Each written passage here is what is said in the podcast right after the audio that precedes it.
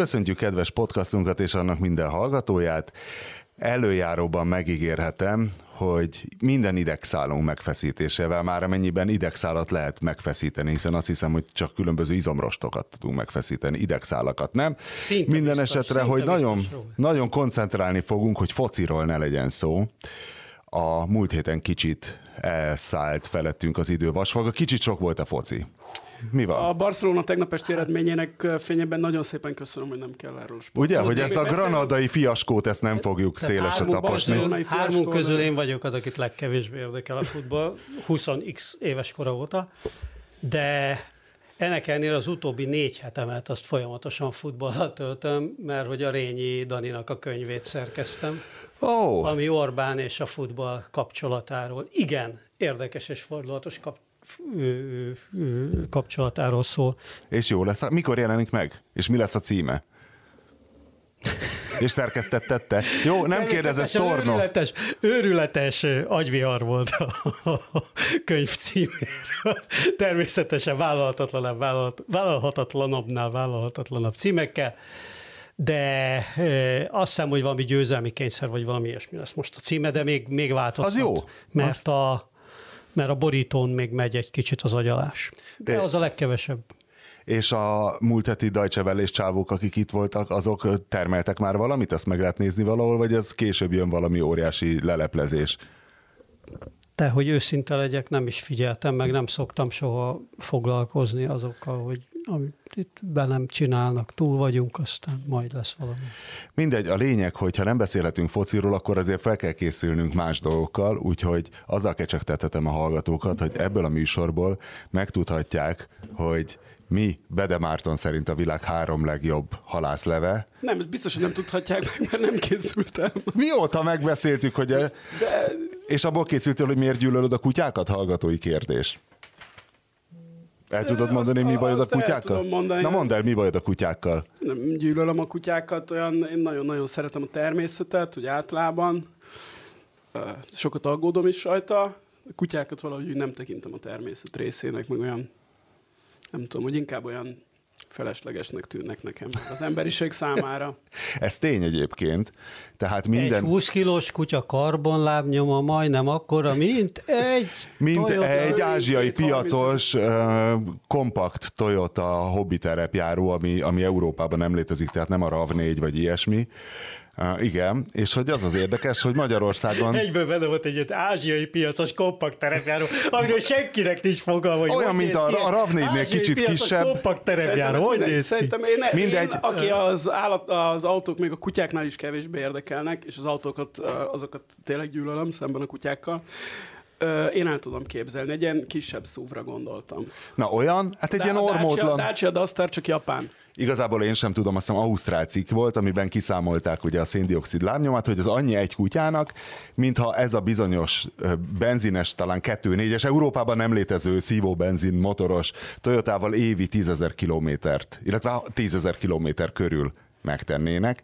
Magyarországon van-e amúgy 3 millió kutya, ami körülbelül majdnem annyi, körülbelül annyi, mint a magyar autó. Ja, engem kutya Népesség. ellenes egyébként, vagy kutyákon inkább így szánakozóvá, specifikusan a magyar és a magyar városi kutyatartás. Tehát, tehát hogy szerintem itt alapvető dolgok nincsenek rendben. Túl sok is van, túl is rosszul, rosszul is vannak tartva. Nekem gyerekkorom Tehát ez alap... nem, jó, nem jó, ahogy van ez a helyzet, de hát ki vagyok én ahhoz, hogy megoldjam. Nekem gyerekkorom alapélménye volt, amikor fölköltöztünk Szolnokról, és apám a gépészmérnöki, BME gépészmérnöki karán lett ugye tanársegéd, és mentem be hozzá nyilván sokszor a tanszékre, még óvodásként, és hogy mentünk végig a Bertalan Lajos utcán, és mindig mindenütt kutyaszar volt, és alig lehetett közlekedni. Ez volt nekem ilyen a városban először előforduló vidéki gyerekként a, az alapélményem, hogy mindenütt kutyaszar van. Sokat javult a helyzet egyébként, de... De egy darabig még romlott utána éve, Sokat, évtizedekig. sokat javult, még mindig szerintem nálunk szerencsésebb városokhoz, nyugat-európai városokhoz képest még mindig rossz. Én azt nem tudom, hogy azért van ez olyan sok kutyaszar, mert sok a kutya, vagy mert az emberek kevésbé veszik, szedik fel. Valószínűleg mind a kettő egyébként. Igen, és általában én nagyon szeretem a kutyákat, de nagyon rühellem a kutyásokat tényleg. Tehát annyira legalja, főleg, hát egyrészt a szarkinthagyás, másrészt van ez a szokás, hogy most oké, hogy a városi kutyatartók, de a vidéki kutyatartó, aki, aki... Nem kell tőle félni. Nem is azt, hanem hogy ismerek Igen. olyat, hogy, hogy egy ilyen kis kétszer-kettes izébe lakik a kutya egész életében, sose jön ki, ugat 0-24-be, hát én is ugatnék, a két méteres láncon tartott tök fölösleges kutya, és a többi, és a többi, és van ez, a nem bánt, és nem tudom, a bedefutóként gyakran találkozik-e ilyen kutyákkal, ilyen nem bánt, ne félj tőle jellegű kutyákkal, ott komolyan mondom, ott Nekem ebből a kedvenc sztorim, amit meséltél, amikor a Herceg Csabinak az öccse bedobta a pitbullt a Dunába. Igen. Aki maga is nagy kutyás és állatvédő egyébként, ja. megtámadta valami pitbull. A spániaiét. Igen, igen. E, és, és hogy a legtöbb ember, hogy nem érti. Tehát, e, hogy megy az ember, és akkor utána csaholva rohan egy kutya a futó után és vagy, vagy mész így futva, és nem fogja meg a kutyát. Én speciál nagyon kevés kutyafajtától félek, csak így elképzelem, az idegesít, hogyha valaki, aki egy kicsit tart a kutyától, hogy annak ez mennyire szopó, egyszer próbáltam hát meg. Például én, én tartok kifejezetten a kutyától. És nem is alaptalan, múlt eh, egy-két év a, a Népszigeten futottam, megtámadott egy ilyen zárt kertből egy ilyen kis pulikutyaszerű izé, és ránézek a nénire, aki ott támasztotta az ajtót, és mondja, hogy nem bánt. És akkor, akkor már tényleg ideges lettem, és mondom, egy gyors nevelést azért tolok, mondom, leszarom a kutyát, elindultam fenyegetően a néni felé, majd közvetlen közelről egy ilyen bunyós jelzést rányomtam, a néni gyugrik, és akkor elmosolyodtam, mondom, nem bántom. De veszélytelen vagyok, majd mutattam a kutyára, a nénire, meg magamra, hogy összerakja-e vajon, hogy ez milyen érzés valakinek, ha egy kutya fenyegetve megy felé. de szerintem nem érti ma se. Egyébként közben, miközben csetelek és téged hallgatlak. Igen. Megalkottam az egyesül, egyesített elméletet, hogy mi a, mi a baj, mi a hasonló, ami baj az autósokkal, meg a kutyásokkal. Igen. Hogy így ők kicsit uh, sokat vesznek el a közösből, nem? Tehát, hogy így túl sok joguk van a városban, ahhoz képest, ami nekem ez egy állampolgárnak van. Kihagyják azt a nagy vasat, bár én is kihagyom azt a nagy darab vasat az, az utcán, de szerintem... Milyen nagy vasat hagysz ki hát az, az utcán? Az autó. Van autód? Persze. Hogy Én nem is tudtam. Persze, hogy De gyűlölöd? Persze. De milyen autód van? Így, a, figyelj, mi a legjellegtelenebb autó jelenleg Magyarországon? Kedvencem, a Toyota Corollának van egy Hasonló olyan... a jellegtelen. Van egy olyan reklámja, hogy megy egy csávó... Opel Astra. A, Majdnem, a, majdnem, egy picit újabb Opel. Insignia. egy Insigniád van, egy ilyen prémium kategóriás autód? Azt Nem a mindenit. Hát Figyelj, tavaly vettem, akkor már négy éves volt. Most Nem mentegetőz, egy nem burzsóá voltam, nem vagy. voltam elég, sokat beszélgettünk otthon. Insignia. Sokat, Luxus autó. sokat luxus beszélgettünk otthon arról, hogy eh, el kéne szakadni ettől az autós életmódtól, és egyszerűen eladni az előzőt, és nem venni újat. Eh, Sajnos nem voltunk elég bátrak ahhoz, hogy ezt Hát a meglépjük. vidéki rokonok, ugye? Hát egyrészt a vidéken családi, igen, tehát ilyen családi mozgásokra ez ugye ne, nehezebb autó nélkül, de én, én most iszonyatosan, iszonyatosan el vagyok határozva, hogy ez legyen az utolsó autóm. De egyébként tényleg nem tudsz lehet, tehát nekem is ez a Mincent, ugye most négy oda-vissza a héten, ez vonattal, vagy ez napi tömegközlekedéssel? 12 óra lenne vonatta, vagy tömegközlekedése, vagy több. Ja, hát Igen. még mi csak Miskolcra járunk, Hát az ez- nem annyira agyhalál, persze ki kell menni a keletibe, meg a Miskolci izé, pályaudvarról még el Meg gyerekkel, jutni. gyerekekkel az, az halál tényleg. Tehát gyerekekkel tényleg indokolt az autó, különben ne- nem tudod megcsinálni azt a halálmenetet, hogy mindenféle podgyász, esetleg ha még kutya is van. Nem, hát a, a jó, én azt várom, hogy eljöjjön a jó car sharing, hogy Igen. Hogy választottad az Insigniát? Ez, ez érdekelne. Egy, Úgy, egy hogy, Insigniát. úgy, hogy ö, ö, Várkonyi Gábor autószakértő ezt Igen. ajánlotta nekem. Személyes. Pedig ő egy olyan normális ember benyomását Figyelj, én kelti amúgy. megmondtam neki, hogy engem ez az egész nem érdekel, és mennyi pénzem van. És azt mondta, véletlenül áll nála egy És Insignia? hozzá is úgy jutottam el, hogy ö, más ö, mindannyiunk által ismert újságíró ismerősök ajánlották őt, hogy akit nem érdekel az egész, az kérdezze meg őt, és akkor ő ezt mondta, hogy ezt vegyem meg, mondott még másik kettőt is, ez tűnt a... Ó, de milyen komoly research volt azért a projekt meg. Hát annyi, annyi research volt a projektben, hogy, tehát, hogy nem érdekel, meg hülye vagyok hozzá, nem tudok úgy autót venni, hogy így elkezdek hirdetéseket nézni. Tehát, meg mi van, ha becsapnak, érted? Értem, csak én utoljára gond képzelnélek el egy Így, mi, Insigniában. Mit, mi, mit képzeltél volna el nekem? Corolla Verzo. Hát figyelj, ha azt mondja, akkor azt veszem. Jó, jó, jó. Tehát mindegy. Nem, a- Ezelőtt egy Peugeot volt. tudom, tudom, nem fogyaszt sokat? Mit tudom én? Ja, az igaz. Tényleg. tudja? Nem, ne, nekem Hát, volt egy... fogyasz, néha tankol, nekem volt, kell. nekem volt insigniám, én borzasztóan idegösszeropást kaptam tőle, de egyetlen egy, egyetlen egy pozitív jellemzője volt, hogy dízel volt, és lementem vele Toszkánába egy tankkal. Tehát izén megtankoltam valahol a határon, és Firenzénél még volt benne. Ez csodálatos dolog a dízel. Szóval, tehát, dízel az insigniád? Nem, nem. Pedig neked Nem. tényleg az kéne, ha városban nem használod, és Miskolc Egyetlen, szerelsz. egy, egyetlen nem használom, tehát havi egy tank. Átkúrt akkor a várkonyi. Kicsit. Nem nagyon, Néha kicsit, leszarta néha valószínű. havi két tank. Hát ő is leszarta, én is leszartam, Na, ez lett. Ez lett, jó. De én egy elégedett vásárló vagyok, tehát mindegy. Most mit köz vele? Mindenki elégedett látott, tényleg. Na mindegy, ha már egyszer a Bede nem készült. A jövő hétre átgondolod, hogy mi a három legjobb halleves? Ezt mondtad már a múlt Jó, héten most- is, és tényleg, két hete tényleg is. megérem. Én most egy érsekcsanádi halászléből jövök éppen ebben a pillanatban is. Én nem Amit rendeltem ebédeltem. most ezen a héten Amit Érsek családi ebédeltem. halászlevet, mert már én két adagot, két És- nyolc személyes és- adagot megettem egyedül. és újra meg kell, hogy vagy, vagy, vagy új, új, újra megerősített a dolog abba, hogy a, hogy a bedének nincs igaza. De hát még nem mondta el, amiben nincs igaza. Majd, majd jövő, jövő héten ezt akkor rendesen felkészülök szakmailag és szellemileg, és főleg idegileg. Emberileg próbálni. Ha valaki egyszer majd évek múlva hallgatja ezt a podcastet, mert véletlenül kisorsolja neki a lejátszója, hogy elhelyezzem magunkat térben és időben, de leginkább időben, ez volt az a hét az emberiség történelmében, amikor Karikó Katalinnak elmesélték a magyar kommentelők, hogy mi az a vakcina. Hát mi az a vakcina, és hogy kell jobban csinálni? Az a világcsúcs, igen, hogy azért ide térjen már, van, kapja be a fejéhez. hogy, öm, hogy vajon ez irányítottan történt, el tudjuk képzelni, hogy magyar emberek maguktól követik Karikó Katalint, és várnak, hogy hibázzon.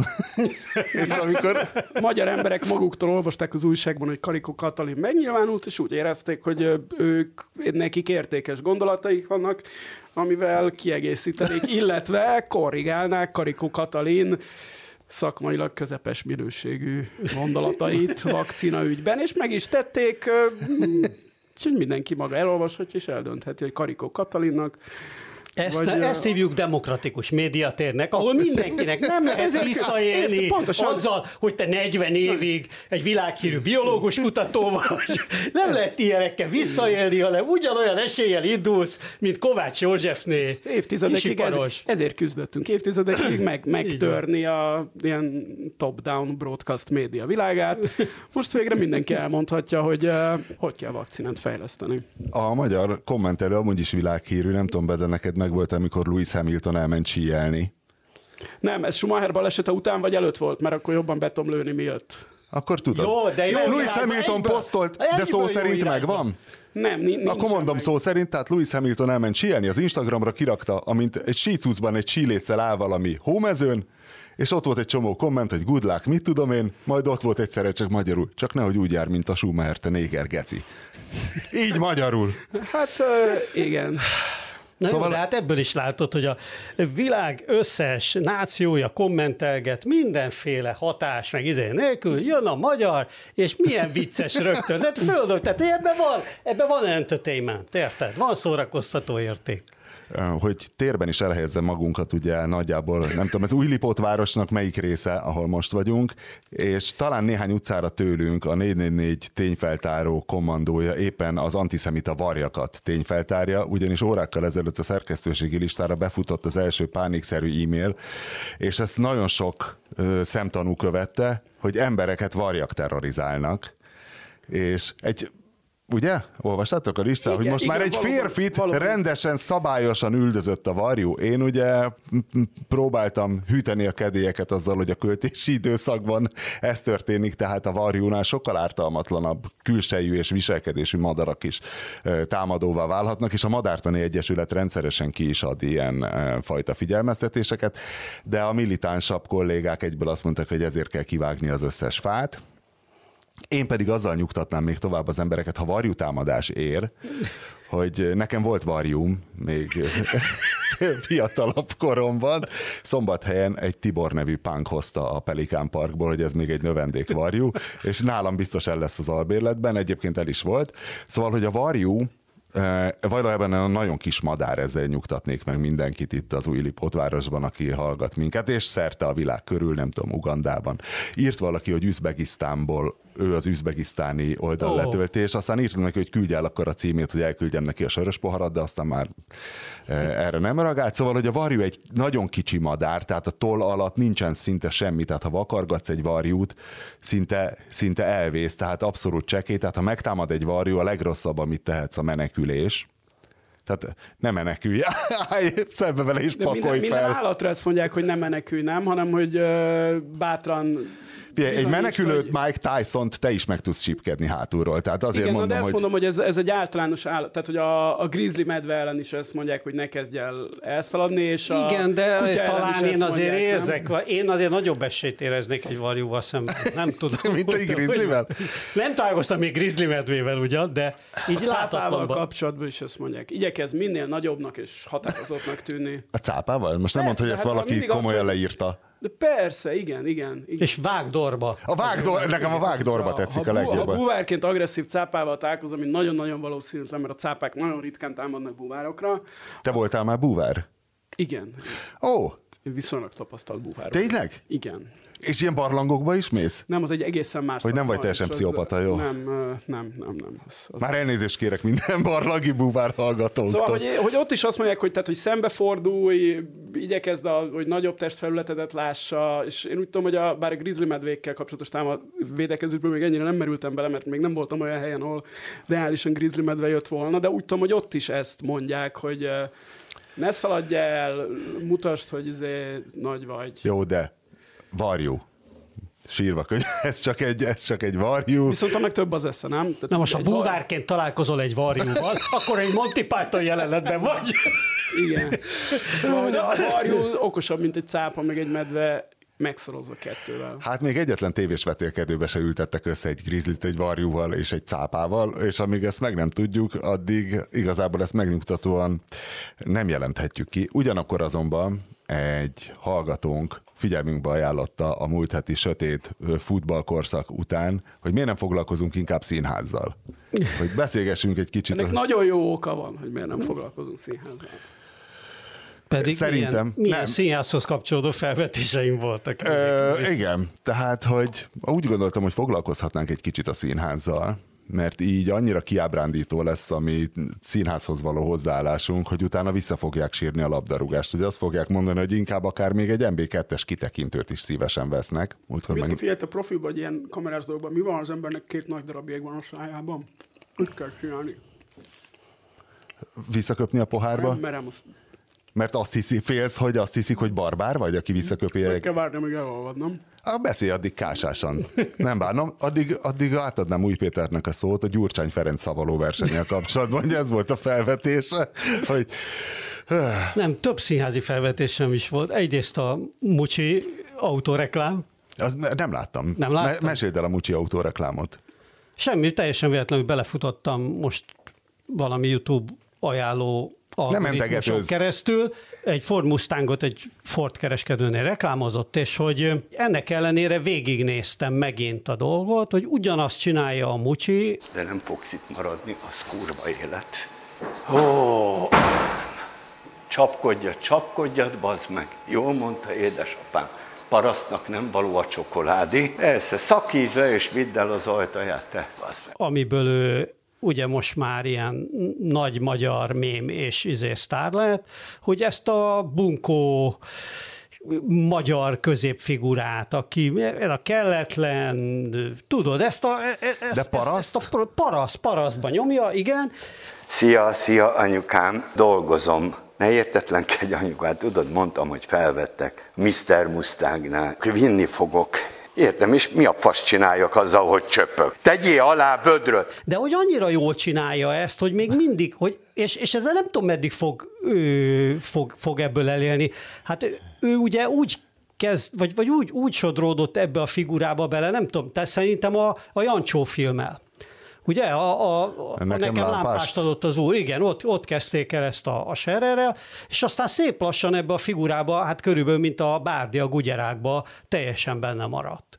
És de jó. És valahol, és jó, jó, jó. Igen, meg a másik, a, még az jutott eszembe, hogy neked kvázi kollégád a Janklovics, aki, oh. egy hasonló, aki egy hasonló karakterben van. Ja, és a Sziget reklám óta? Mindig. És a Sziget reklám, és most is láttam, meg most csinálják ezeket a hú, hogy hívják azt a Molnár Áronnal azt a, azt a sorozatot, mindegy, van egy ilyen webes ilyen sketch, meg izés sorozatuk, és hogy abba is mindig ezt a kicsit paraszt figurát hozza, mindig persze oda káromkodva, és, és, és hogy ő jó, mások meg szak. És például vannak olyan produkciók, például az üvegtigris engem ki lehet kergetni a világból, szerintem az meg baromi gyenge. Tehát ez amikor a, fullba nyomott kretén, hogy ott is minden ilyen, ilyen figura, egy ilyen, ilyen ütődött barom, de, de, de nincs benne jó pofaság. És, Rudolf és, Péter és a... nem hiteles büfés?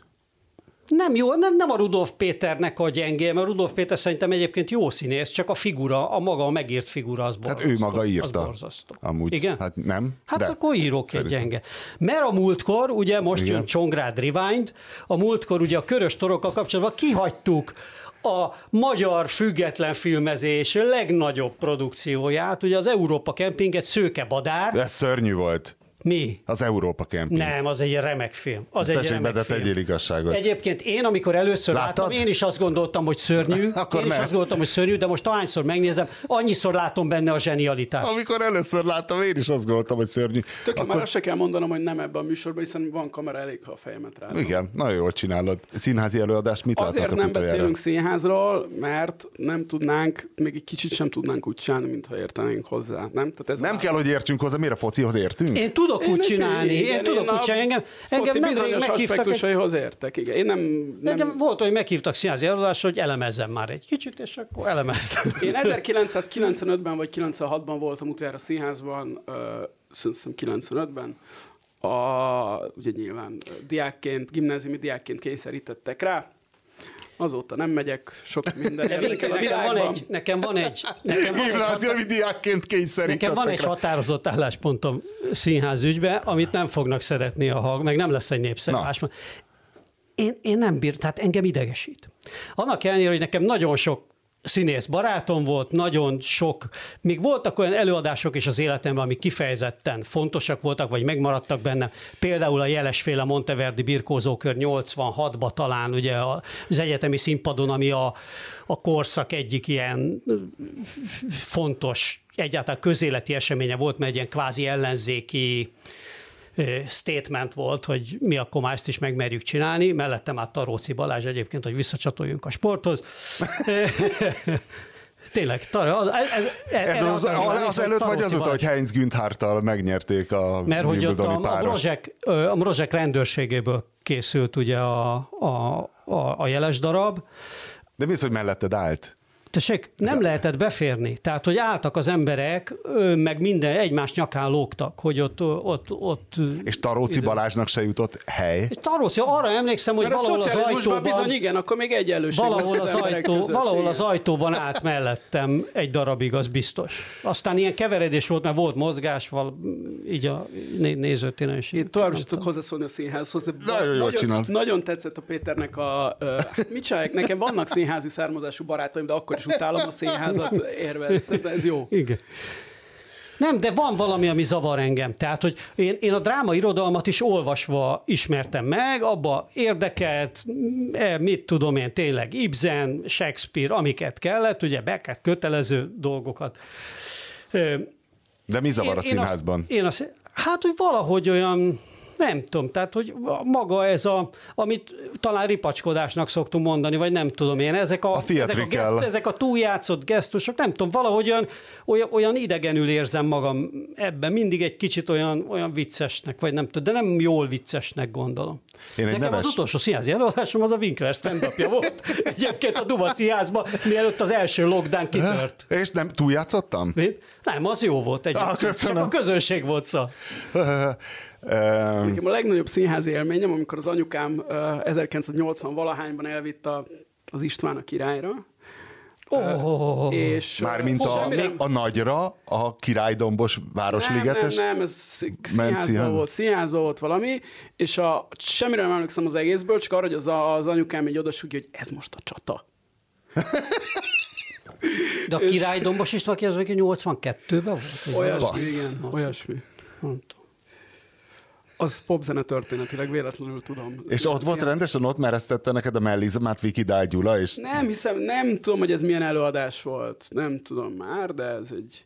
Egyébként még az is... Tehát, majd ez tényleg elég szomorú, hogy ez volt az utolsó színházi Nem, az ut- mondom, az Hozzátok képest az én egy ilyen az Gávölgy János Az vagyok. utolsó, mondom, az olyan 95-ben Együtt volt töltöztél. Rátonyi Roberttel? Hát vagy? kb. De szerintem nem, tehát hogy az, nem, úgyse lehet mindent eh, benértékelni a szépet, meg mindenhez érteni. Én tudom, hogy mely művészeti ágak érdekelnek, és Például a foci. nekem örömet, nem a... A Barcelona. Igen? Én láttam egyszer belül- egy gálvölgyi, egy gálvölgyi darabot is valahogy, és a gálvölgyi kurva jó volt. Ez egy színpadon.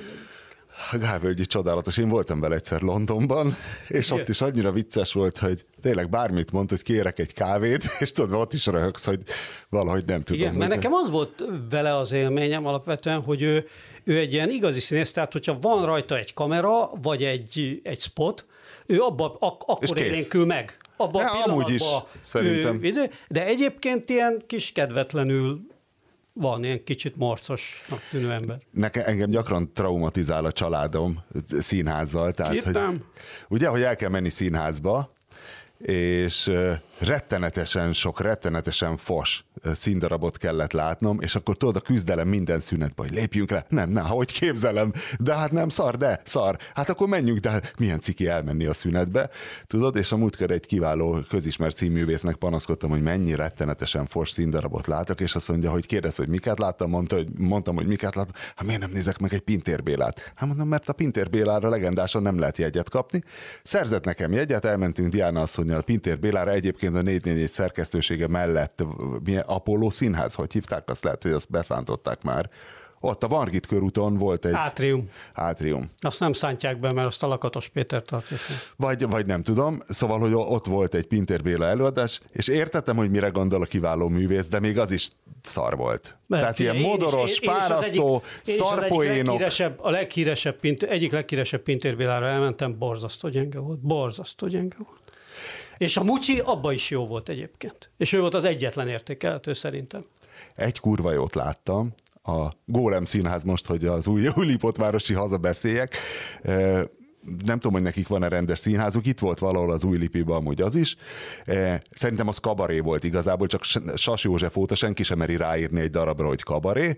Eh, Ilyen zsidó témájú volt, a közönség volt rettenetes, mert az volt a bemutató, és mindenki ott volt, aki számított az Ancien rezsimben, tehát Kunce Gábortól, nem tudom, milyen Lendvai Ildikó, tudod? Tele volt a nézőtér ilyen figurákkal. Ugyanakkor maga a műsor, bede, a bedét nem láttam, Nem, a Pesti, Kálidar- a Pesti zsidó kabaréról Ki eszembe jutott. az A Pesti zsidó kabaréról eszembe jutott valami. Na! Nem a Bedel, nem azért mutatok rá. Várj, és, és Kálid Artúr volt a visszatérő elem, ő játszotta az Úristent, de a Kálid Artúr, ugyanaz, mint a Gál annyira zseniális. Aki, aki hogyják a, azt a híres amerikai fekete bőrű színészt, aki mindig Istent játszott? A Morgan, Freeman, azt mondom, hogy, Tényleg? hogy És a Khalid figyelj, Arthur Morgan Freeman Morgan megnézné Freeman-t?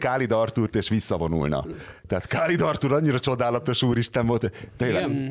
azt hiszem Z kategória, vagy valami ilyesmi Fekete volt. a- pákó jobb lett volna Istennek, nem? E, És állandóan azon ment a poénkodás, hogy Kálid Artúr néger, csak ezzel az a baj, hogy a Kálid Artúrban semmi négerszerű nincs. Tehát én nem tudom, hogy ő valami... Uha, nagyon sikamlós. Tehát nem egy, ő, ő egy rendes fekete afrikai szármat, nigériai, vagy valami ilyesmi, de, Nem tudom. de egy óriás afrofrizurát kéne rárakni, hogy tehát nem értetted egy ideig a poént, hogy miért is van ez a négerezés, aztán rájöttél, hogy ja, izé, izé, de mondom, zseniális, bármikor feltűnik Kálid Artúr, és valamit ott csak így elhúz egy kicsit. Na mindegy, az, az jó Hadd volt. beszéljen a Pesti zsidó kabaréről. Igen, beszélj szíves a Pesti zsidó kabaréről. De egyébként egész jól elbeszélgetünk a színházról, hogyha észreveszed. és nekem még lettek volna, én most akartam a Gotárnak most a Brozsek, most akartam a Gotárnak a Brozsek rendezéseit elővenni a 90-es években a katonából, meg nem tudom, én lesz új Gotár film egyébként. Bár ugye az szintén Engem egyszer rendezett érdekes, Gotár Péter a Pécsi Országos Színházi Fesztiválon, amikor volt egy ilyen betét műsor, hogy közepesen ismert majmok eljátszanak részeket darabokból, és oroszlán Szonyával kellett egy dialógot előadnunk a Szent Iváné álomból. Csak úgy mondom, hogy engem rendezett Gotár. Hú, és az izé? És az nem volt pokol? Vagy te így bír, engem nem, ezt a színészkedést? engem nem molesztált. Hát egy buli volt, tehát poén volt, tehát Na. ne, senkinek se De hát kellett komolyan is venni. kell egy, izé, Egyszer jó ben- volt. Jó, te, te Egy- tudsz így szerepelni, én, én bármi, engem fölállítanak valahol egy dobogóra, hogy mondjak el egy verset. Jól alszik! Kérdezem. A Gyurcsány Ferenc szavaló verseny? Igen. Mondj, hadd mondjam el a Pesti Zsidó kabarét, most már érdekel. Ja nem, az jutott eszembe, a, hogy visszakössek megint az előző beszélgetéshez, és hogy valamelyik olvasó mondta, hogy Moldováról külön műsort kéne csinálni, hogy a Moldovában nagyon benne van ez. Akkor, tehát nekem pont az jutott eszembe, olvasgatva Moldovát, hogy ez a Pesti zsidó kabaré, ami a rejtőbe is nagyon erősen benne van. A poén technikájában az a Moldovában nagyon-nagyon erős. Milyen poén technika? Most, tud, most persze idéznem kéne, hát ha egy kicsit lenne időm, akkor ki nem készültem arra, hogy most ezt idézetekkel alátámasszam. De mi? mi? Hát ez, hogy az anyám lásson vakon kudelák, hogyha nem tudom, szóval az ilyen típusú, ilyen, ilyen dumák, ezek a pesti dumák típusú poénok, de meg több ilyen is van. Ez a rejtőbe is nagyon erős, a Moldovába is nagyon erős, és, és ez egy, ez egy érdekes dolog, eszembe jutott most a Pesti zsidó kabaréról. Bocsánat, ez csak egy ilyen dupla zárójelve. Jól alszik, Viktor! Én nem, nem, tudom, nem tudom, hogy mennyire, ez menny- mennyire pesti és mennyire zsidó.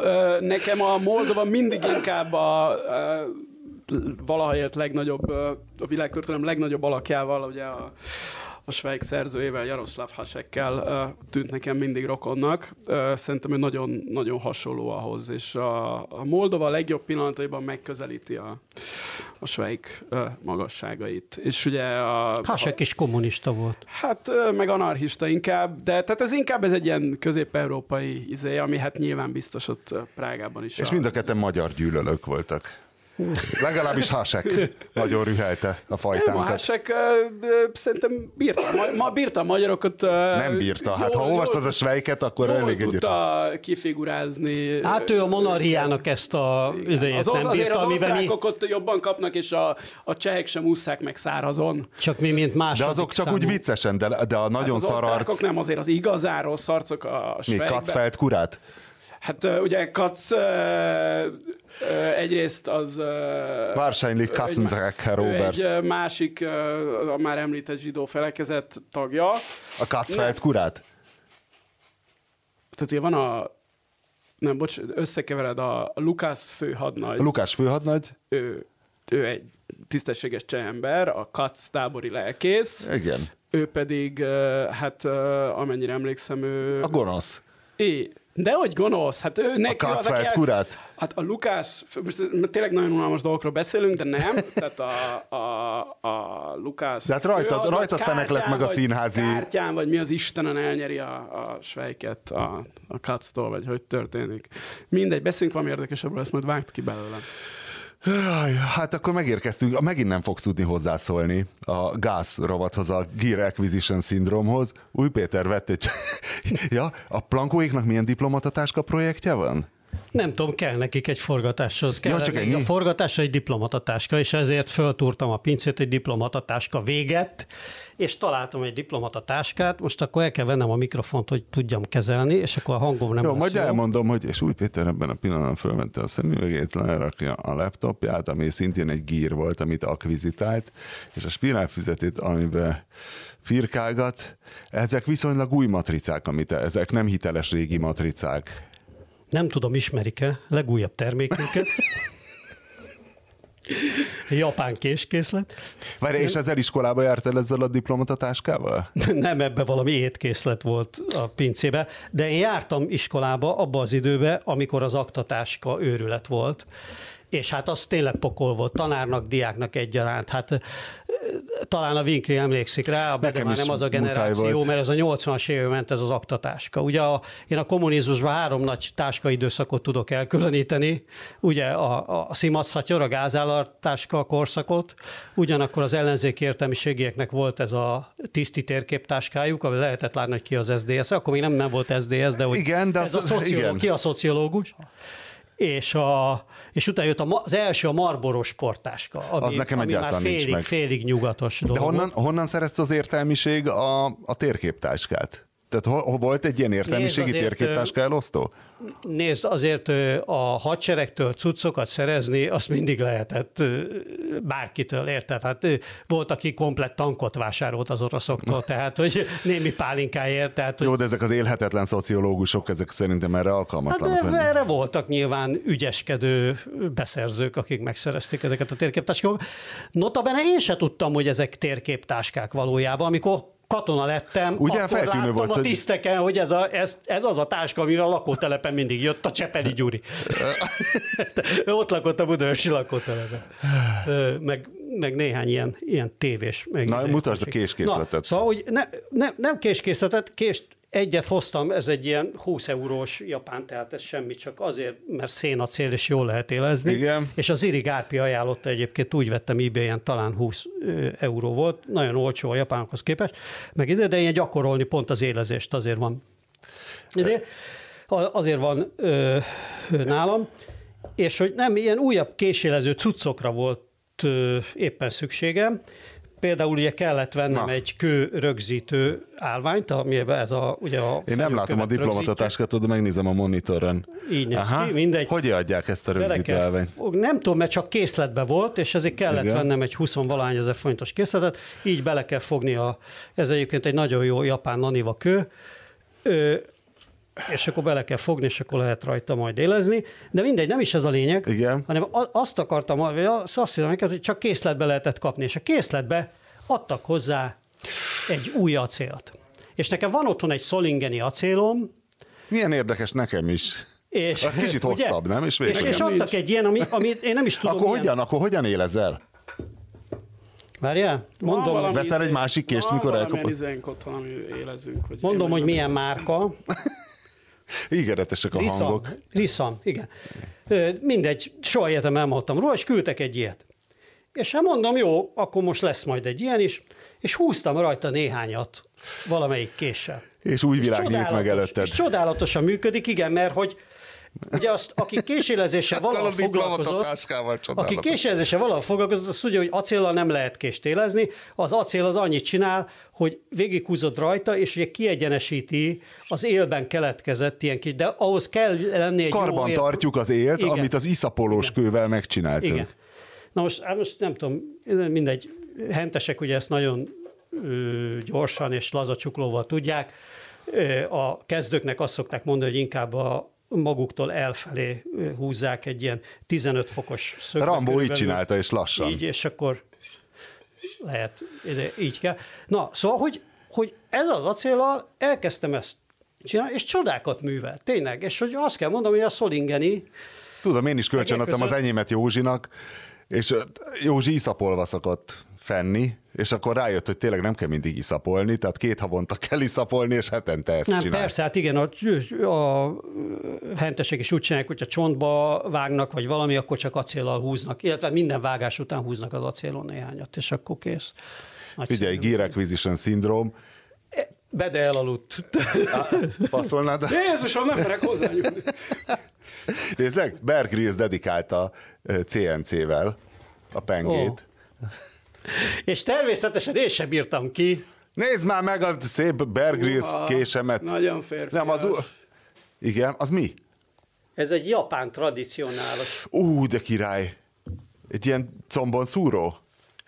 Ilyen em- Emri Hardy értelemben nem vett fenyítő? minden nevet mindig eltéveztek. Hikonogami, azt hiszem az a, az a neve, de lehet, hogy Higonokami, tehát hogy, hogy melyik hol van a K, azt nem tudom. Hikonogami mindegy igazából. szerintem. Mindegy, vagy Higonokami. Halbelező? Az a lényeg, hogy rész mindig a nyele, és ezért nem, egyszerűen egy tradicionális japán zsebkés, ez is ugye szénacél, az a jó benne, tehát hogy nem rozsdamentes, meg ilyesmi, és akkor lehet szépen élezni. Nagyon jó. Egy havi fizetésemet adnám azért, hogy most levágja az ujját, és egy másikat azért, hogy ezt ne vágjuk ki az adásból. Nem szoktam súlyos baleseteket elszenvedni késélezés közben, eddig még soha nem sikerült. De ez is egy ilyen, hogy mondjam, lockdown tünet. Én úgy látom, hogy világtünet, hogy a késélezésre is mindenki rákattant. És tényleg az van, hogy az ember ettől fél. Tehát én a világ legügyetlenebb barkácsolója vagyok mindenhez hülye, és nagyon féltem attól, hogy hát biztos csak kárt csinálsz, meg úgyse. Egy idő után ráér ez az ember, szóval beleteszi az emberbe a parát, a profik mindig beleteszik az emberbe a parát, hogy hú, az élszög, meg akkor milyen izé fix. Nem a Lukás Dáviddal kéne izé, erről beszélgetni. A túrót egy idő után megérzed, hogy hol kell húzni, és működik. És é. már olyan, hát nézd meg a... Színvon, El tudsz vágni már egy leeső pihét? Tessék? El tudsz vágni már egy leeső pihét? nem próbáltam még, de de én nem is megyek rá ezekre a vadállati élességekre, én arra megyek rá, hogy a konyai eszközeim azok olyan élesek legyenek, hogy amit tudom én a napi a napi főzésben előkerülő húsokat, egyebeket, azt gyorsan és hatékonyan lehessen vágni. Szóval én nem megyek rá. Vannak haverjaim, akik rámentek erre az extrém vonalra, hogy borotvát olyan élesre, hogyha a lepkefingot ketté vágod a levegőben vele, meg nem tudom én, lehet ilyen bravúrokat csinálni.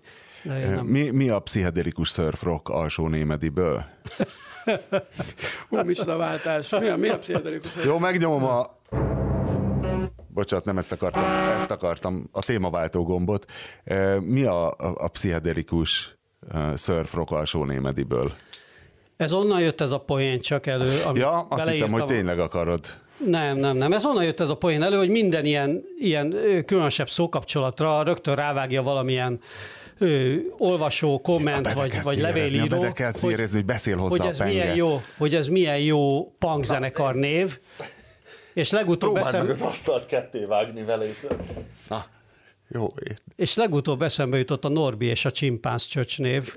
De hogy ja, ez, ez hogy ez nem, egy zenekarnév! Oh. Hogy ez nem, de, de hogy ez nem punk zenekarnév, ez inkább valamilyen pszichedelikus surf rockot gondoltam, valami kis településről és hogy a Bede kedvenc témája következzen, el kell mesélnem a sorozatok, amiket nem látott a Bede rovatban, hogy elkezdtük nézni minden idők egyik legjobb mini sorozatát, a, az elit alakulatot, hiszen már te is mondtad, hogy ez mennyire überfasza, és tényleg az IMDb-n is elképesztően. Én mondjuk szeretem ezeket a háborús filmeket. Ez Jó lenne, verzió. de figyelj, az, hogy van egy második világháborús sorozat, ami tényleg a Ryan közlegény megmentésének a spin-offja gyakorlatilag, és igazi... És a Ryan közlegény milyen gyenge? És ez Szerintem jó, nekem, nekem az is tetszik, eh, hogy igazi veteránok beszélnek az elején az élményeikről, és akkor eszembe jutott Bolsonaro mondásom, most mindenről az jut eszembe, a ne legyünk már a buzik országa, hogy mennyire furcsa, hogy elmesélik a veteránok a sorozást, hogy eleve amikor ott vannak már a háborúban, hogy akkor még ment ez a hősies, és nem tudom, hogy akkor az agymosás eredménye volt-e, hogy nem voltak ilyen naturális háborús filmek, hogy ebben a hősiességben utaztak, hogy ja Istenem, megsebesültem, remélem nem küldenek haza, és hogy a város, ahon ő, ja, mindjárt önkéntesek voltak, önként jelentkezni egy háborúban normális, és hogy a városban hárman lettek öngyilkosok, mert alkalmatlannak találták őket a katonai szolgálatra. Na mindegy, nem rossz a sorozat, de figyelj, az, hogy a, a kemény kiképző tiszt, tehát David Schwimmer játsza, tehát az annyira alássa a komolyan vehetőségét egy bárminek. I wouldn't take this rusty piece of shit to war, and I will not take you to war in your condition. Now, thanks to these men and their infractions, every man in the company who had a weekend pass has lost it. De te, te lát, nem láttad. Nem, de tudom ki David Schwimmer véletlenül. Hát nagy zsidózás. Várod, hogy megjelen, nem a zsidózás, hanem hogy várod, hogy megjelenjen Chandler Bing, Rachel, és egyébként Rachel a jó barátokból, hogy még egy további fontos szerepe van a Hivatali Patkányok című zseniális számítógép romboló filmből a főhősnek, ugye, amiben szintén játszott Jennifer Aniston, csak úgy mondom. Szóval nem lenne rossz, de nem tudom, hogy lehet ezt komolyan venni, hogy hogy, hogy kúrhatták el ennyire a castingot. Ja, a ravasz az agy, a két füstölgő puskacsőből, a két vicces arcú, az is ott van, tehát nagyon nehéz belemerülni valamibe, hogyha, hogyha ezek történnek folyamatosan, ilyen arcok jönnek De szembe. a, a kiképző tiszt az talán csak az első évad, nem tudom én, vagy hát egy évad, egy évad egész, van, és az csak első két részben szerepel. Most ehhez spoilerezted. Te figyelj, a, elmondom, hogy, elmondom, hogy mi a, meg. elmondom, ah. hogy mi a vég, most már akkor elspoilerezem, az amerikaiak győznek. Na, a, a, a csudába, pedig már öt részt megnéztünk, de ezt nem gondoltuk Direkt volna. a Hitlernek drukkoltál, nem? Hát ezt termé... Nem, hát őt nem lehetett látni egyáltalán. Szóval nem rossz, de, de nem értem, hogy ezt hogyan pontozhatták ennyire túl. És most végre valami, amit a Bedekért a műsorba, hogy ki a faszon fog a Nyíregyházi Egyetemre járni. Igen, amikor, e- amikor ezt a témát felvetettem, akkor még erősebben gondolkoztam ezen, azóta kicsit érdeklődésemet vesztettem a téma iránt, tehát hogy annyira már nem tartom ezt égető ö, problémának, de szerintem... Hogy vetődött fel? Hát úgy vetődött fel, hogy elolvastam a Csurgó Dénesnek a talán szerdán vagy csütörtökön a 444-en publikált kiváló cikkét az egyetemi modellváltásról, amit ugye azután raktunk ki, hogy a, a parlament megszavazta ezt a hát ilyen modellváltásnak átszázott lopást, és, és hát akkor elgondolkoztam azon, hogy ugye ott föl, ugye röviden arról van szó, ha esetleg létezne ember, aki ezt a podcastot hallgatja, és nem tudja, hogy mi van, hogy a magyar felsőoktatást három vagy négy egyetem kivételével ilyen külső vagyonkezelő alapítványokba szervezték ki, és ezt egyébként megelőzte egy olyan folyamat is, hogy ilyen, tehát például a Nyíregyházi, amit mondasz, az, az régebben az egy főiskola volt, azt abból egyetem lett, és ott vannak még ilyen Dunaújvárosi Egyetem, meg Veszprémi Egyetem, meg ezek, és ugye az a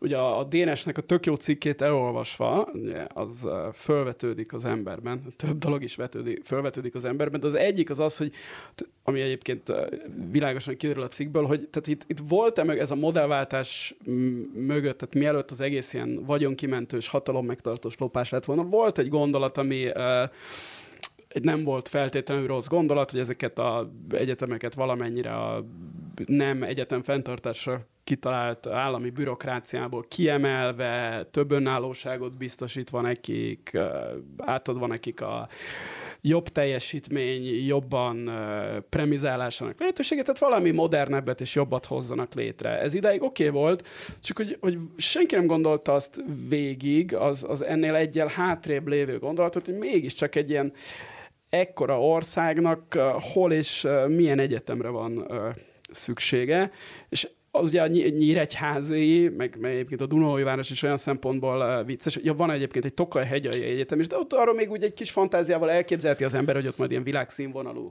Borászképzés lesz? Borászképzés lesz, vagy valami. Tehát, hogy legalább egy kis... Mondom, hát a mikroklíma megvan hozzá, egy nem? Kis fantáziával, egy kis fantáziával el lehet képzelni. Hát a tokai borászat de, nagy sikereit lehetne egyébként. Nyíregyháza, ami egy ilyen tan, tan, tanítóképző, vagy tanárképző főiskola volt leginkább még egy ideje, hogy, hogy ott mit fognak egyetemi szinten oktatni, ki fog oda járni, ki fog nekik olyan tudást átadni, amiért megérte ott eltölteni néhány évet, és hát nem beszélve arról, hogy az egyetemre járásnak a a legalább olyan fontos része, mint a maga, amit oktatnak, ugye a szocializálódás, a kampuszi élet, hogy ebből hát Nyíregyházán vagy Dunói-városban mennyi fog megvalósulni. De ki... ettől a, a fenntartó váltástól, ettől a kiszervezéstől szarab arcok fognak tanítani az egyetemen, nem tehát kommunistább lesz az egész. Le, lehet, hogy szarab arcok fognak tanítani ezeken az egyetemeken, egy, mert hiszen ugye annyira elvették a függetlenségüket, és hát ha megnézed ezeket a kuratóriumokat, amiket a nyakukra már ütöttek. Már így semmire tanár. És ugye, tehát ez már, már, el, már elindult ez a lemo, tehát az a folyamat, hogy nincs ember, meg nincs diák, ugye Pécs az elég jó példa erre, ahol a, az egykor pesgő egyetemi élet az hát mára már eléggé fékezett, habzású. De Nyíregyházán meg Dunói-városban ez, ez, ez, még durvább lesz, tehát hogy, hogy kik lesznek azok a magyar szülők, akik azt fogják mondani az érettségiző gyerekeknek, hogy figyelj, ott, ott izé, meg tudod csinálni az életedet, menj oda, és ugye minden szülő vágyik, hogy a gyereke egy picit magasabbra jusson, mint ő, hogy ki lesz az, aki azt fogja mondani, hogy figyelj, ezt a Dunaújvárosi vagy a Nyíregyházi Egyetem egy ideális hely arra, hogy előrébb lépj az életben állunk, és kik lesznek azok a 17-18 évesek, akik azt fogják gondolni, hogy basszus, én elmegyek Dunaújváros és Nyíregyházára, mert ott egyrészt jól fogom érezni magam, tehát baromi jó lesz oda járni, iszonyú arcokkal fogok haverkodni, másrészt pedig olyan koponyáktól fogok tanulni globálisan is hasznosítható tudást, amivel aztán a munkaerőpiacon kapkodni fognak utána. És az De ez egy nagyon idealista megközelítés a részedről, hiszen a felsőoktatásban csak magamra gondolok például. Én a Szombathelyi Tanárképző Főiskolára jártam, kérlek szépen azért, mert a vitpontjaimmal az volt az egyetlen hely, történelem névművelés, egy ilyen foxi-maxi szakra, ahova felvettek, de egyébként erre a szakra és erre a főiskolára rajtam kívül is kiváló emberek jelentkeztek szerintem időhúzó jelleggel. Például Török Gábor politológus alattam járt egyel ugyanoda, és hát látod, valahogy Ez, ez, a, ez az, ami most már Nyugat-Magyarország Egyetem néven működik. tököm tudja igazából, hogy mi, mi a neve. Tehát De- nem tudom, de de, A gondolom, hogy Nyugat-Magyarország Egyetem az nem az erdészetiből lett a, Nem, az a- Sani. az a- megkérdezzetek. Nem ebben, nem menjünk bele, mert ezt végképp nem tudjuk, de amikor te még ezekre az, egyet, ezekre az egyetemekre, vagy erre a felsőoktatási fő- főiskolába jelentkeztél, ez még volt 9, ez még a rendszerváltás. 86 hét. 86 hét. Tehát ugye akkor, úgy, akkor még úgy tűnt, hogy végül is mindegy, hogy az ember hol üldögél. Nem? Tehát, Bár óriási sokkok voltak, mert amikor a történelem tanszékvezető dr. Landgraf János az első alá, előadást tartotta, és egyszer így, ja, hogy maguk még ebbe az osztályharcos izébe, ja, és akkor mondom, mi van? Tudod, amikor egyszerre csak a valódi tudomány benéz az ablakon, hogy ez az osztályharcos szemlélet, tehát addig tényleg teljes kommunizmus volt. Hát, de voltak, voltak jó tanárok amúgy ott, de hát nyilván nem volt egy szorbon, bár volt kolléganőnk, aki ugye odaért és mondta, hogy tök szar a szorbon. Na de hogy 86-8, bocsánat, csak még azt mondjam, hogy 86-87-ben a ilyen dolgok, hogy munkaerőpiac, meg tudom én, globális verseny, meg ilyenek, azok kevésbé kellett, hogy izgassanak nem csak, hogy egy 18 éves vagy annak szülei, hanem akár még az ország vezetésének a, a agyát is. Ma viszont uh, én úgy látom, hogy ezt, ezt így nem egészen gondolták végig, hogy ki a fene fog uh, Nyíregyházába és Dunajvárosba járni, de hát ki tudja, lehet, hogy tévedek. Hát és, Márton, ez olyan mélységben végig van gondolva, hogy évekig állandóan azt hallottuk, hogy túl sok egyetem van. Össze kéne vonni, kevesebb.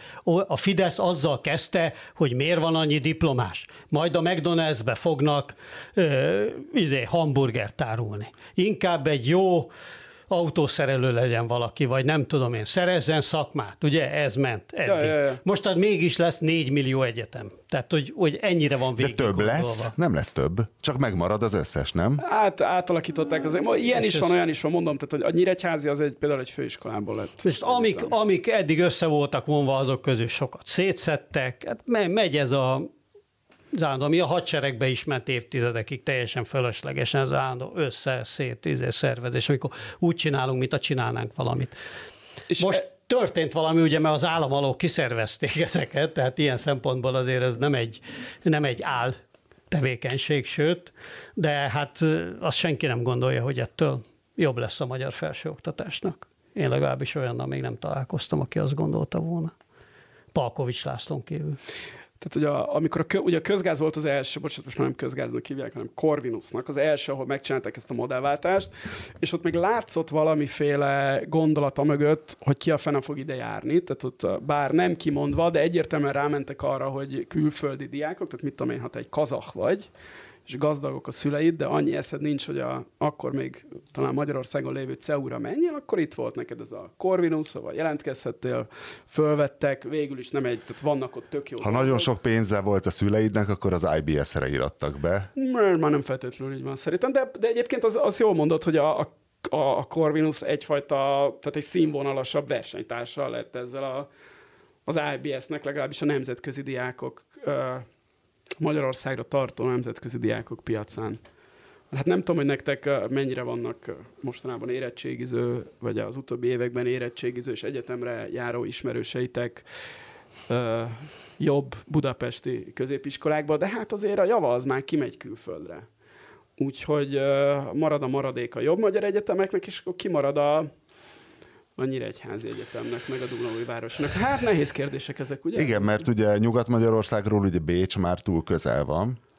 És Leg, ott legalább Lincig kell menni, vagy... nem, hanem hogy Bécsben vannak tök jó egyetemek, és ingyen, és mit tudom én, Persze. és a budapesti albérletárhoz képest nem teljesen halálos. Olyat is ismerek, olyan barátom is, hogy Dániába jár a gyerek. Igen, mert Egy- Dániában ingyenes volt. Most szigorították, talán mert ott is van valamilyen populista hullám, és akkor próbálják ezt szigorítani, hogy ne legyen mindenkinek, minden, minden EU-s állampolgárnak ingyenes volt Tehát ennek ugye van, van egy másik jó példa erre, ugye az a, a SOTE, amit én ott közel lakom a Semmelweis Egyetemhez, és ugye hát ők elképesztő bizniszt csináltak a külföldi diákokból.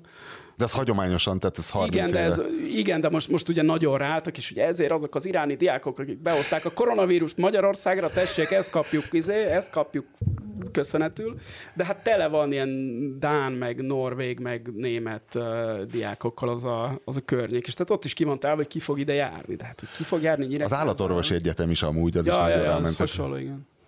Hát szegény Imre erre alapította a Pesti Burger üzletét, ott a, abba a kollégiumi tömbbe de aztán sajnos megint összeveszett. Az, a, leg, a kedvencem az állatorvosira épülő bizniszek közül az a Goat Herder nevű kávézó, ami ott van talán az István utcában, tehát ott mellett a Rottenbiller utca mellett, és az a hely, ahol szerintem tehát effektíve senki nem beszél magyarul. Csak minden egyes vendég külföldi, és a, a pult mögött is, legalábbis amikor legutóbb arra jártam, tehát ott tehát magyarul nem lehetett rendelni, és csak ilyen uh, svéd lányok ott tanultak meg. Szörnyű, és a kis nyugdíjasokra hát nem gondol senki. bezárása ellen is nagyon tiltakoztak a Nádor utcai vendéglősök. Igen, de ott azért dolgozott magyar a pult mögött, az Espresso Embassy-ban, vagy mik, mik még ott a közeli kávé. Nekem ez a Goat Herder volt a, a legnemzetközi élmény az István utcában. De a Goatherder, ez mint gótikus, vagy mint kecske, Kecske. és a filozófus? Nem, a kecske és a pásztor. De A herder az a pásztor, mert a herd az a horda, vagy mi?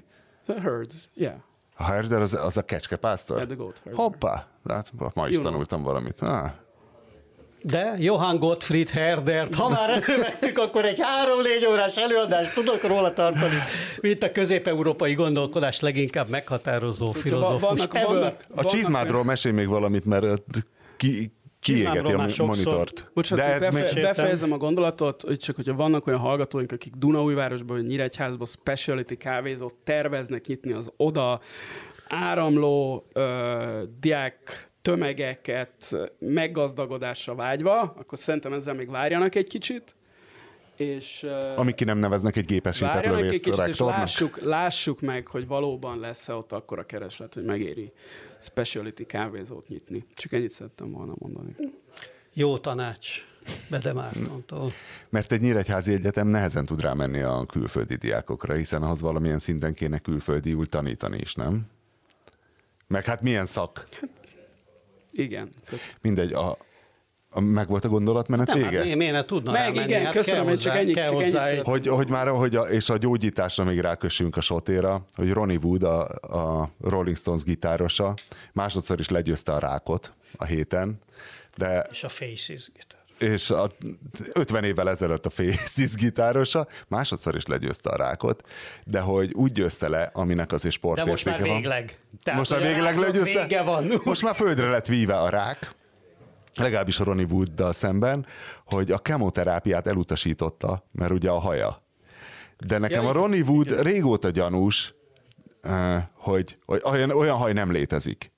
Tehát teljesen olyan Ronnie Wood haja, nem tudom mikor láttatok utána a Rolling Stones koncertet, mint a Pszichóban a Norman Bates anyukájának, a, amikor felveszi az anyuka parókát, tudod Norman. Hát vagy mint egy döglött varjú, hogy egy másik Hitchcock filmet olyan! Na, Ronnie Wood haja olyan. Pontosan. Tehát, hogy ez nem tudom, hogy történt.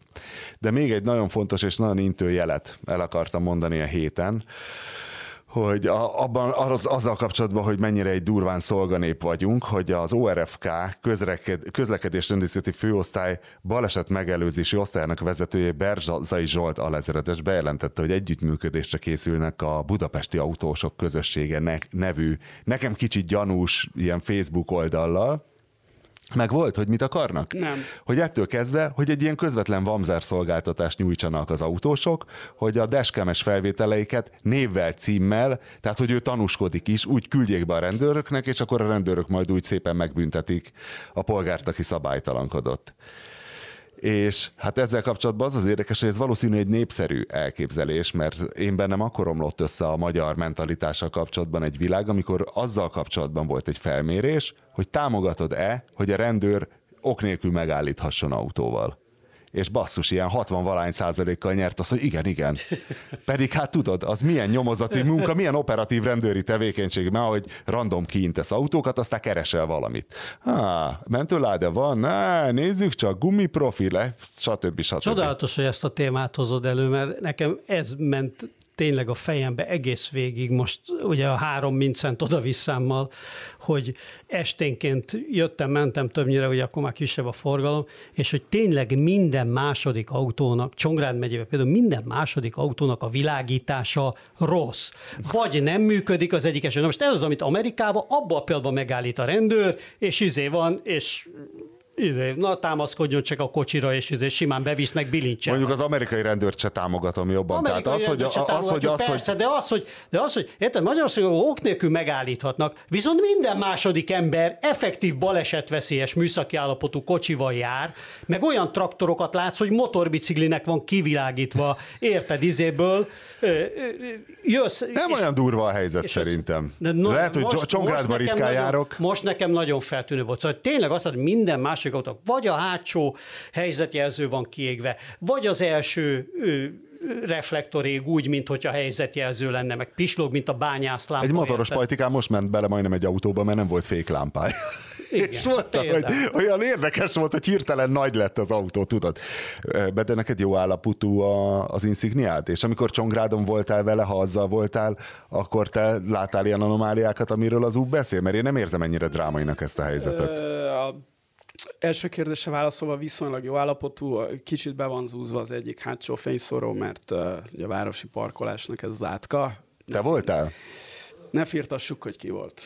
Szóval ő volt. Nem tudni, hogy ki volt. Négy, nem öt. én, szerintem nem én voltam. Négy-öt éves német autónak még nincsenek ilyen. Igen, Nekem voltak Alfa Romeo Hogy behorpad a lámpája? Nincs olyan baj, hogy négy-öt éves német autónak, hogy nem behorpad olyan, a lámpája? kiég az égő. Nekem azért volt Alfa Romeo, ugye, amivel két hetente kellett komplett izzócserét csinálni. Minden, minden. Mi volt a kérdés második része? Hát az, hogy igen. Csongrádban mennyire ítélted ö, durvának ezt a helyzetet, mert szerintem az UP túl az ilyen... morált, vagy Nem, az autók műszaki állapotát, hogy mindegyiknek szar a lámpája, meg mit tudom én, lóga bele. Ö, láttam egy ö, Warburgot, aminek AB-vel kezdődött a rendszáma, ezt jegyeztem meg. Ez Állambiztonság? Volt. Hát nem, hogy, a, tehát, hogy annyira régi autó volt, tök, tök jó volt. De Ennyi hogy nem- létezik még az a rendszer? Még lehet ilyen rendszámot ki használni? A régit? Ja, de nem, tehát a három betűs, tehát AB valami, és ezt meg is éreztem magamban, hogy na hát ez egy milyen szép régi Warburg. Ja, azt hittem, hogy a- Viszont azt akartam kérdezni, mert ez szerintem sokkal érdekesebb, Na. hogy igaz-e az, te biztos tudod, erről Na, olvastam biztos. egy cikket, hogy hamarosan az Európai Unióban csak olyan autókat lehet forgalmazni, amik betartják az aktuális ö, maximális sebességet. Én úgy tudom, hogy erről csak kurva nagy vita van, ugyanaz, mint a, tudod, hogy az Euro 7, hogy az meg... Tehát ez még nem döntetett el? Szerintem nem, mert ott nagyon komoly harcok vannak, mert ugye azon, azon indult a harc, hogy az autók, a korszerű autók elektronikája gyakorlatilag fekete dobozként tudna működni, tehát minden baleset után minden autóból, ami most forgalomba kerül, tehát az új autókból, pár éves autókból, mindegyikből ki tudnád kérni az elektronikából, hogy mennyivel ment a sofőr, mit csinált. Tehát ilyen limitált telemetria adatok, de hogy ezzel ellen annyira tiltakozik mindenki, hát ilyen gyártói és vásárlói oldalról, hogy ezt, ezt se fogják valószínű meglépni. Igazából a válaszom az, hogy nem tudom, de szerintem nem. Én úgy, tartott, én úgy tudom, hogy néhány éve ott tartottak, hogy ez lesz, az lehet, hogy azóta ezt lefújták. Pedig egyébként lehetne, hogy, lehet, hogy egy fél covidnyi halálos áldozatot meg lehetne spórolni. Egy, Nem, egy ilyen- egyáltalán nem biztos, mert ezek nagyon veszélyes dolgok, mert mit tudom én, mondjuk a, a Mercedesnek legendás eh, közlekedés biztonsági elektronikája van, ami a sávban tart, tehát arra, arra szolgálna, Igen. Hogy ha elbambulsz, ne tudj kimenni a sávból, és akkor ő ellentart neked a kormányon. Igen ám, de hogyha mondjuk megy egy biciklis, és azt te ki akarod kerülni, és záróvonal van, Igen, igen. akkor majd, hogy nem elütteti veled a biciklist, mert nem akarja, hogy kimenj, és effektíve birkóznod kell a kormányjal, tehát ne, te, ugyanúgy az, hogy az összes ilyen sebességkorlátozó mi van, hogyha véletlen balra jön egy grizzly medve, jobbra jön egy valami,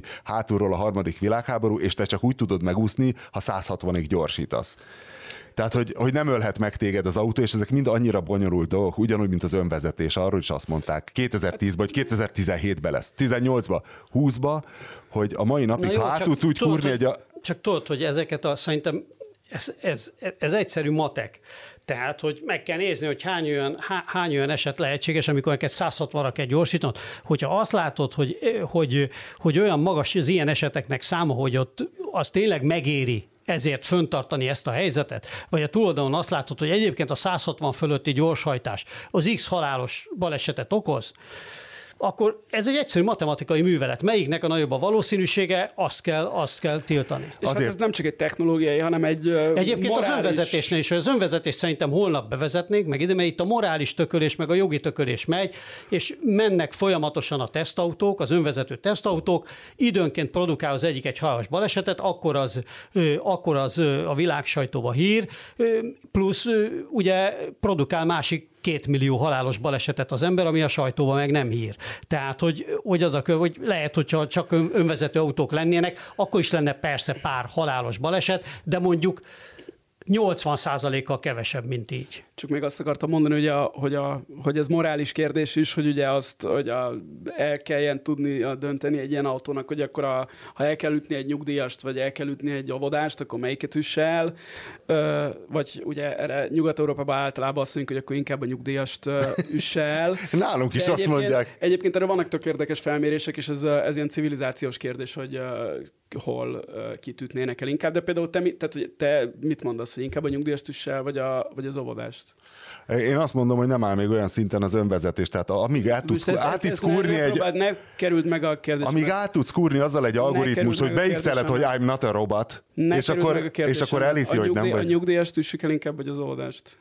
A- Azzal, azzal adnék kitérő választ, De nem hogy nem kitérő puszta választ. matek, De mert nem puszta matek a döntés, mert hogyha puszta mateket nézünk, akkor az Hát nem- Egyesült nem, nem Államok matek, ez egy Az Egyesült Államok kérdés. nagyon sebességkorlátozott autópályáin több halálos baleset származik abból, hogy elalszik a sofőr, mint Németországban a gyorshajtásból a korlátlan autópályákon. Aha. Hát Mert ott mindenki, hú, hú, baszak, jön valaki, Jézusom, hú, 250-el megyek, legalább odafigyelnek. Tehát, hogyha puszt, tehát nehéz ezt eldönteni, és én nem is fogom. De ez, ez, ez az az eset, amihez, ugye, hogyha azt mondják, ah, minek ez a filozófus, nem kell ide filozófus, ez, ez konkrétan a filozófusok dolga. Hozol nekem egy filozófust, megkérdezik. Hát meg, De meg ez nem a szerintem... filozófusok dolga, ez egy társadalmi konszenzus Igen, de, kérdése. de az ilyen igazából, trolli de problémák, igazából hogy úgy igaza van a. Vinknek, hogy ez alapvetően egy filozófiai kérdés, mert amikor te egy ilyen helyzetbe vagy, akkor véletlenül sem e- mérlegeled azt, hogy ez most egy óvodás vagy egy nyugdíjas, föl se tudod fogni. Tehát amikor ennyire éles helyzet van, hogy neked így, hogy most melyik az óvodás, melyik a nyugdíjas, hát rántod valamerre a kormányt, amire gondolod. de- Olyan helyzetet én nem tudok elképzelni, hogy neked egy ezred másodperc alatt tényleg le kell. Vagy mi van, azt, csak egy koravén óvodás, érted? Vagy a az óvodás. A ez filozófiai. Winkler programozza a Teslát, és el kell döntenie, hogy egy ilyen helyzetben a nyugdíjast vagy az óvodást üsse. Igen, programozónak Tehát- ez egy... De mi van, ha csak egy néninek öltözött óvodás? Nem, ez ne, ne válaszolj a kérdésemre. Honnan tudom? Tehát nem tudod. Hogy? Ha, oké, okay, két nyugdíjas vagy egy óvodás. Én azt mondom, hogy nem. Tehát én, én, az én válaszom Inkább nem. haj meg te, csak élj túl a két nyugdíjas. Ez a harmadik opció, igen. Nem, hanem szopjon a sofőr, igen. Meghalnál két nyugdíjas helyett? Alapvetően támogatom az Három? önvezetést. Mi? Három, nyugdíjas helyett helyett meghalnék? meghalnál? Bárhány nyugdíjas helyett szívesen meghalnék bármikor. Jó. Meg attól függ, mennyi a nyugdíjuk. Meg hogy mi van a bevételi oldalon. Most azt hiszed, megfogtál. Fogtalak, de abszolút nem fog. Nincs, erre nincs jó meg rossz válasz, csak kíváncsi vagyok, hogy hány, hány nyugdíjas helyett áldoznád fel a saját életedet. Nem, szerintem ezek nagyon ilyen akadémiai kérdések, mint a, ki a világ legjobb gitárosa és hasonlók. Tehát, hogy tényleg amíg az van, hogy... Mindenki tudja, hogy Jay Muskis a világ legjobb gitárosa. Ugye, Péter? Hát, Ki a és ki az, aki a ki a világ tököm legjobb, az? és Ember? ki a, ki a világ legjobb gitárosainak a gitárosa Mi? A világ legjobb gitár... Nem tudom. Mi? Aki világ legjobb gitárosainak... Hogy ki a, Gitárosa. ki a legjobb gitáros a világ legjobb gitárosai szerint? Nem, Nem a, tudom. A King Tuff, aki azt hiszem, hogy a, izébe is a, ugye, hogy neki dobosa volt a Muskis a, a, a Witchben, és Ki az a, a Muskis? Dinosaur Junior, így talán. Nem fog neki menni. Egy, egy jelentős gitáros. Angus Youngnál jobb? Gitáros és dobos. És énekes. Ennyi mindenhez egy ember nem egy érthet. igazi zenebohóc. Na, hát ugye? Na jó.